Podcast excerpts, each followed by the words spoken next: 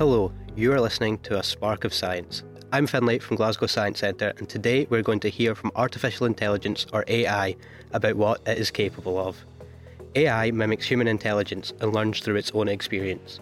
When given the prompt, write a 200 word radio piece about AI and its uses, this is what it said AI, or artificial intelligence, is a type of computer technology that can do things that usually only humans can do.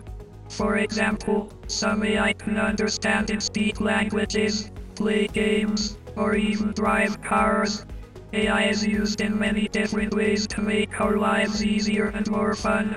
For example, you may have heard of Siri or Alexa, which are AI assistants that can help you find information or play music by just talking to them. Some video games also use AI to make the characters in the game seem more lifelike and make the game more challenging.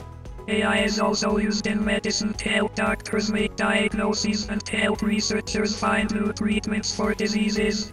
In addition, AI is used in agriculture to help farmers grow more crops and take better care of their animals.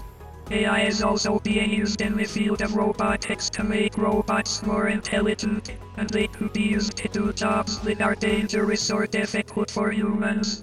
Overall, AI is a powerful technology that is helping us in many different ways, and it will continue to be more important in the future. So, be curious about AI, and who knows, maybe one day you will be the one who creates the next big thing in AI.